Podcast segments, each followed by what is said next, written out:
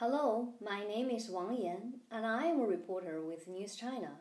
With our weekly News China podcast, we aim to give insight into the trends and happenings in modern China through a historical lens. Today, we discuss the academic success in Asian China. Last time on homework, more on sleep. Schools and teachers are no longer allowed to make exam scores and class rankings public to protect the self esteem and privacy of students. These are some of the latest rules aiming to protect China's primary and middle school students. The day before the Ministry of Education issued the rules on June 1st, Zhang Xifeng a 17 year old student at Hengshui High School of Hebei Province went viral.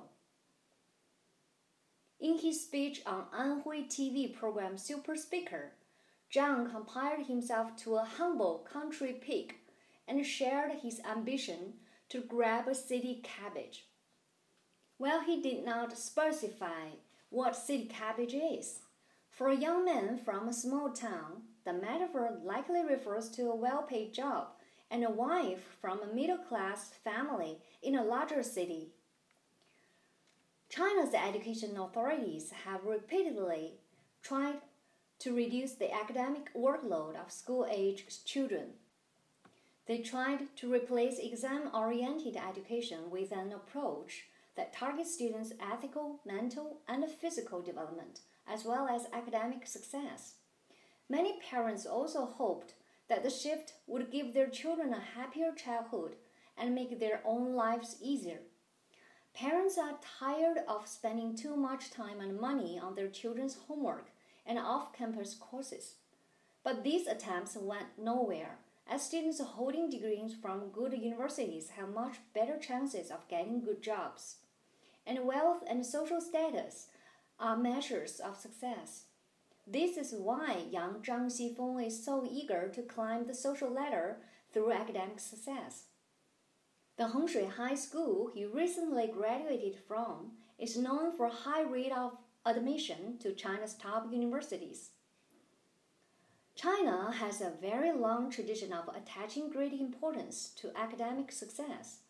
But is climbing the social ladder the only purpose and indicator of academic success in Asian Chinese society? Over 2,500 years ago, a 13 year old boy named Yan Hui became the youngest pupil of Confucius. He grew up to be Confucius' favorite student. He never pursued a political career or wealth. According to Confucius, Yan Hui lived in a shabby alley used bamboo utensils to eat and a wooden ladle to drink. But Yan still enjoyed his life. Confucius appreciated how Yan found pleasure in a simple lifestyle, his pursuit for ethical integrity, indifference to fame and wealth, and a strong interest in learning. From this, we get the Chinese idiom eating with bamboo utensils and drinking with a wooden ladle, which means a virtuous scholar living a simple life. Chinese scholars have literally worshipped Confucius for thousands of years. Even today, parents pray for Confucius' blessings for their children's success in the National College entrance exam. But Confucius did not put academic success above everything. As the first person in history to educate children from ordinary families, his purpose and method was to encourage students to de- derive pleasure in the process not the result of acquiring knowledge and pursuing virtue. Confucius called those who achieved this virtuous gentlemen or Junzi. This is why he appreciated Yan Hui so much. It shows that Confucius rejected the utilitarian view of education. Scholars abided by Confucius' definition of Junzi and his methods of cultivation in the following centuries. During the mid 3rd century, the Sima family launched a military coup in the Wei Kingdom, the strongest of the three regional powers of what is now China. Sima forces killed thousands of people. Most scholars avoided politics as a means of survival and in protest of the Sima's power. On Yuntai Mountain, about 100 kilometers from the Wei capital, Luoyang, today's Henan province, seven scholars would often gather in a bamboo grove. There, they indulged themselves in drinking, singing, reciting poems, and playing music. We know them today as the seven scholars of virtue in the bamboo grove. However, this passive form of protest was risky. Scholars faced a tremendous pressure to serve the government to show their support for the powerful Sima family. Six of the scholars in the bamboo grove eventually yielded, but Ji Kang held out. Shan Tao, one of the seven and Ji's closest friend, tried to persuade him to do the same and accept the official position offered to him. Ji responded with a letter to Shan expressing his despise for all ancient rulers revered by authorities and scholars, including King Tang of the Shang dynasty, who overthrew the Xia dynasty, and King Wu of the Zhou dynasty, who overthrew the Shang dynasty. Although Ji Kang said he wrote the letter to break off his friendship with Shan Tao, his real purpose was to challenge the authority of the Sima family that was planning to usurp the throne. Sima Zhao, the head of the family who dominated the politics of the kingdom, ordered for Ji Kang to be executed. Ji Kang did not show the slightest fear. He entrusted his 10 year old son to Shan, then played his most famous piece of music at the execution grounds. We lost the music with him. Putting ideals above material pursuits continued even when seeking a political career was the most important indicator of success. In 1046, Fan Zhongyan, a northern Song official, was demoted and left the capital Kaifeng, Henan province, after his reforms on cracking down on corruption and improving government efficiency were suspended.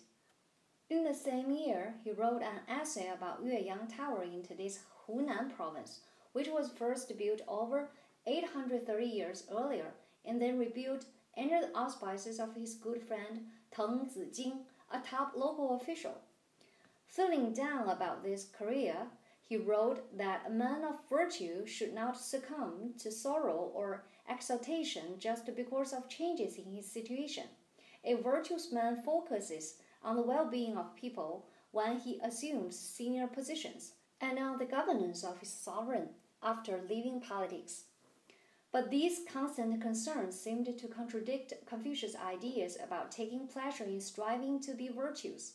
Therefore, a man of virtue, Fan Zhongyan wrote, should be worried about the well being of people even before people think about it themselves and rejoice only after everyone else in the world lives a happy life. Liu Yong, a contemporary of Fan Zhongyan, forever influenced the styles of lyrical verse he did not pass the imperial exam until he was 50 years old, served as a low level official, and died in poverty. He failed the exam four times and was poor for most of his life. Very often, he lived off to writing lyrical verses for singers in brothels. He had a lot of empathy for those women as a marginalized group in society and wrote a lot of verses describing their lost loves. It is important to note that all these scholars, though without economic or political ambitions, were recognized and revered by authorities, other scholars, and the public during and after their lifetimes. Confucius had 72 top students. Yan Hui may not have been the best among them by academic standards. However, not only Confucius exalted his virtues, but also many of China's rulers since the Tang Dynasty. When Sima Zhao ordered Ji Kang to be executed, thousands of scholars petitioned to overturn his sentence. Temples dedicated to Fan Zhongyan were built in many places following his death. Liu Yong's verses were very popular among scholars and regular people.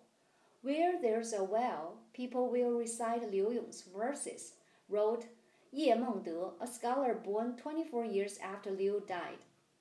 Though literati disapproved of Liu Yong's romantic sentiments and association with women at brothels, they admired his verse and were influenced by his writing style. These cases show that non utilitarian values were not only practiced by ancient Chinese scholars, but also recognized and respected in ancient Chinese society. People admire scholars who achieved political careers through the imperial examination system, but those who lived lives of virtue, dignity of great learning were as much as, or even more revered sometimes, even if they never held official positions or built wealth. Climbing the social ladder was not the only reason for scholastic achievements in ancient China. The country pig chasing city cabbage speech saw both praise and criticism online. Some said they understood and appreciated the boy's ambitions to rise in the ranks of society through hard work, while others expressed concerns that his attitude tacitly glorifies achieving one's goals by any means necessary. Comparing him to Julien Sorel, the ferociously ambitious protagonist in Stendhal's 1830 novel The Red and the Black. This shows that the same two cultural traditions over education and learning continues in today's China. That is the end of our podcast. Thank you to our writer Zhang Yue, editor and translator Li Jia, and copy editor JT. We hope you enjoyed it, and thank you for listening. See you next week.